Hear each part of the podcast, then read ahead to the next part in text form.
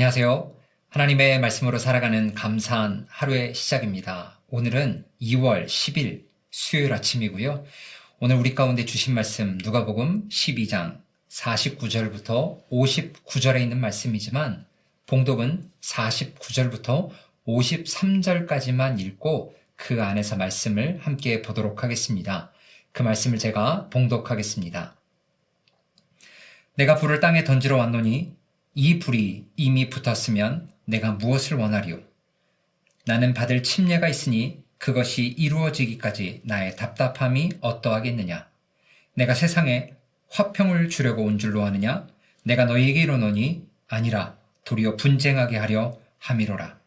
이후부터 한 집에 다섯 사람이 있어 분쟁하되 셋이 둘과 둘이 셋과 하리니 아버지가 아들과 아들이 아버지와 어머니가 딸과 딸이 어머니와 시어머니가 며느리와 며느리가 시어머니와 분쟁하리라 하시니라.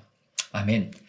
오늘 본문을 전체 보면 크게 두 부분으로 나누어 있습니다. 먼저 49절부터 53절까지는요, 예수님께서 이 땅에 오신 목적이 무엇인지에 대해서 이야기하고 있고요. 저희가 읽지 않은 54절부터 59절까지는 시대를 읽는 분별력과 회개에 대한 촉구에 관한 말씀입니다.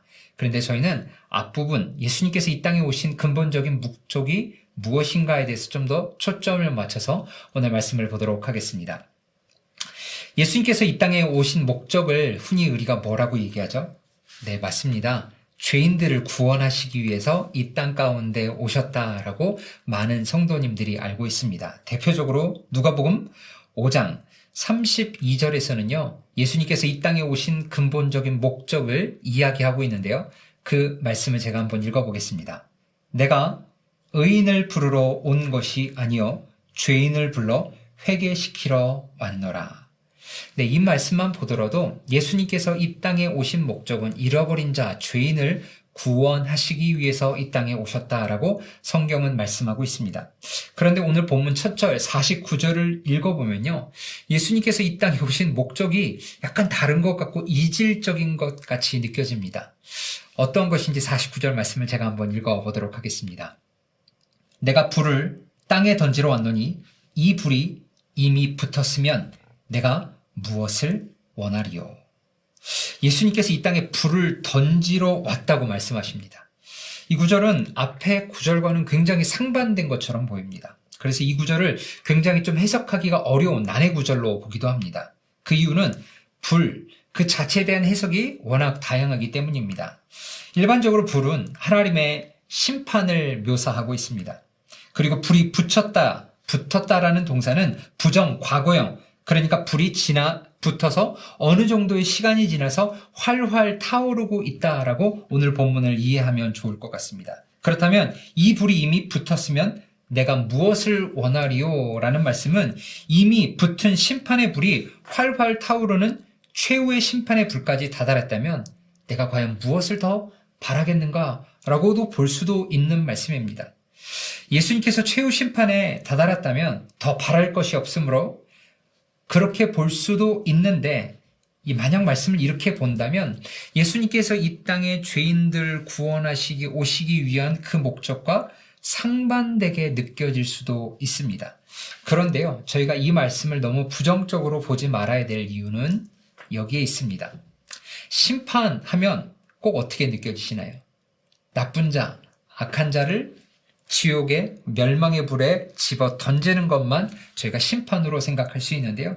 심판은 참과 거짓을 구분하고 의인과 악인을 구분하는 것을 심판이라고 이야기를 합니다. 심판을 말할 때 물론 징벌적 의미가 굉장히 강하게 느껴지는 것은 사실입니다. 그렇지만 심판은 주님 안에서 의롭게 된 사람에게는 징벌이 아니라 구원이자 영원한 생명의 길로 들어가는 시간이 바로 심판이라는 것입니다.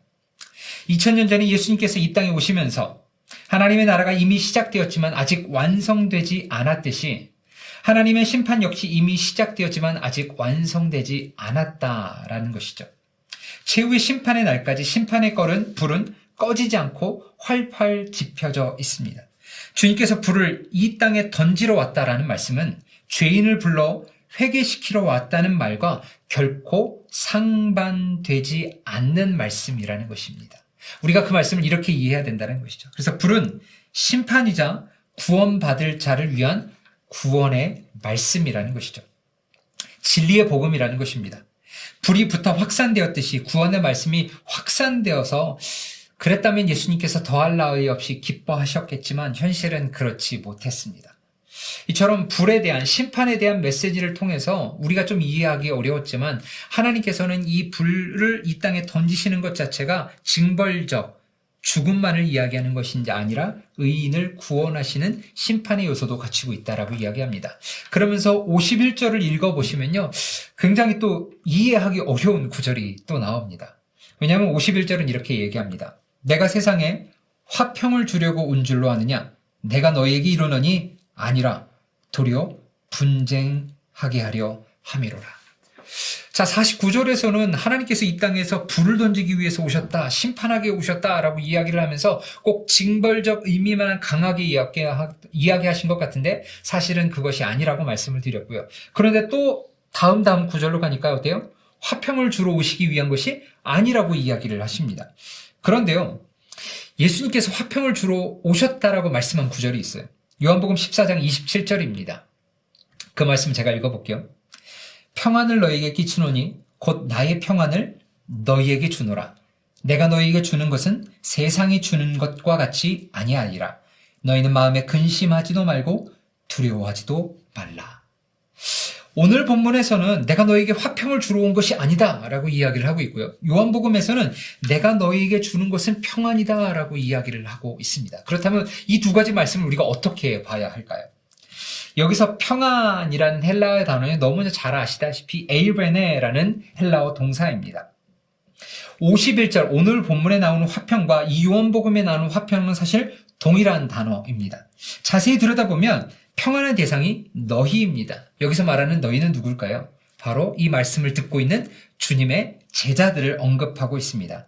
즉 세상의 모든 사람이라고 말할 수 없는 것입니다.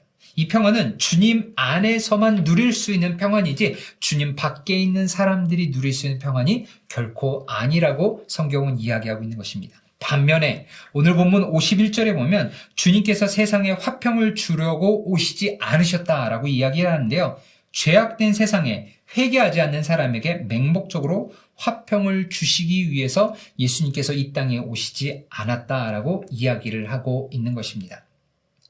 세상에는 화평이 아니라 분쟁하러 오셨다라고 말하고 있는데요. 분쟁은 주님의 말씀인 주님을 따르는 사람과 그렇지 않은 사람들 사이에 발생하는 것이 분쟁입니다. 하나님 나라가 시작되면서요. 하나님의 수, 통치를 수용하는 사람과 그렇지 못한 사람과의 분쟁은 당연히 일어날 수밖에 없죠. 오늘날도 그렇지만 기독교 역사를 보면 진리를 따르는 사람과 진리를 반대하는 사람들과의 끊임없는 분쟁이 이어져 왔습니다. 선과 악의 싸움이라는 것이죠. 이런 측면에서 주님께서 분쟁하려고 함이라고 하신 말씀은 주님께서 주님을 따르는 사람들 간의 평화를 깨뜨리고 그들에게 분쟁을 유발하러 오신 것이 아니라는 것입니다. 믿는 자들에게는 화평을 주시지만 하나님 믿지 않는 다른 이들에게는 화평이 없다라고 성경은 이야기하고 있는 것입니다.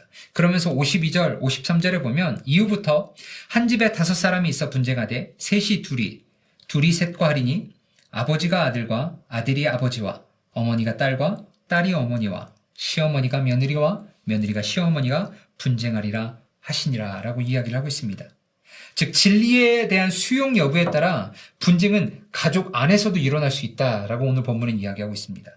집에서 평안은 주님 안에 진리가 되는 주님의 말씀을 한 마음으로 따르느냐 그렇지 않느냐에 따라서도 갈릴 수 있다라는 것이죠.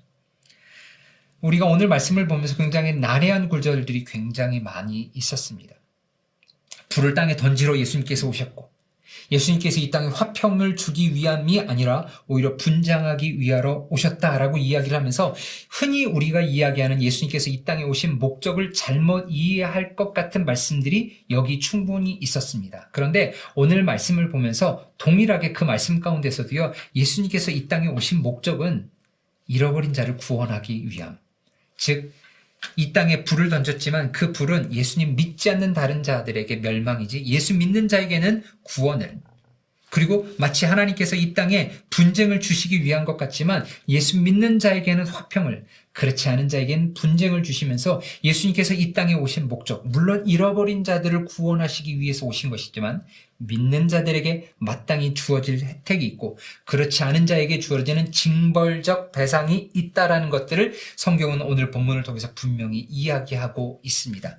이 말씀을 기억하면서 우리로 하여금 현재 우리가 어디 있는지 깨닫게 하시고 우리가 주님 안에 있다면 그것 때문에 감사할 수 있고 주님 안에 있지 않는 자들을 보면서 비난하고 비평하고 그들에게 여러 가지 안 좋은 소리를 하기보다 그들 또한 주님 안에 거하기 위해서 우리가 해야 될 바를 최선을 다하면서 감당하는 우리 성도님들 되시기를 간절히 소망합니다.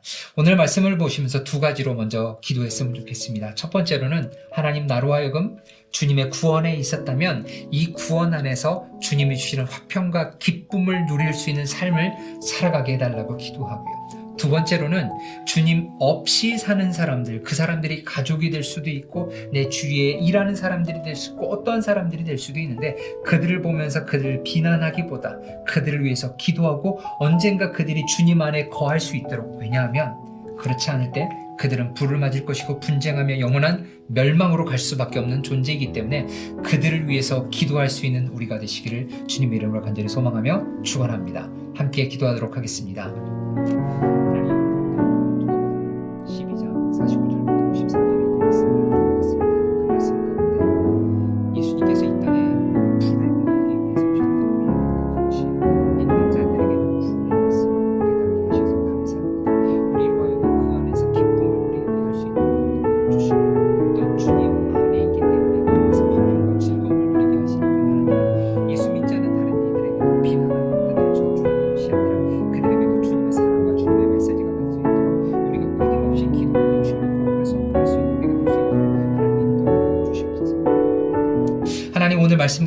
주님 안에 있을 때 그것이 구원의 길이고 그것이 화평의 길이고 그것이 기쁨의 길이지만 주님 밖에 있을 때 그것이 불과 멸망으로 가는 길뿐만 아니라 그 안에서 분쟁과 어려움이 있다는 것들을 알게 하신 것 감사합니다. 하나님 우리로 하여금 주님 안에 있기 때문에 그 안에서 화평과 즐거움을 맛보며 살아갈 수 있는 우리가 될 수 있도록 인도하여 주시옵고 동시에 주님 안에 있지 않는 사람들을 보며 그들을 비난하며 우스워하기보다 그들을 위해서 기도하게 하시며 주의 복음의 말씀을 선포하게 하심으로 말미암아 그들 또한 주님 안에 거할 수 있는 특권을 받을 수 있도록 우리가 기도하며 주의 말씀을 전할 수 있는 귀한 성도님들 되어줄 수 있도록 인도하여 주시옵소서. 오늘 하루도 그렇게 감사하며 주님의 말씀을 전하는 자가 되기를 원하오며 살아계신 우리 주 예수 그리스도 이름으로 기도합니다. 아멘. thank you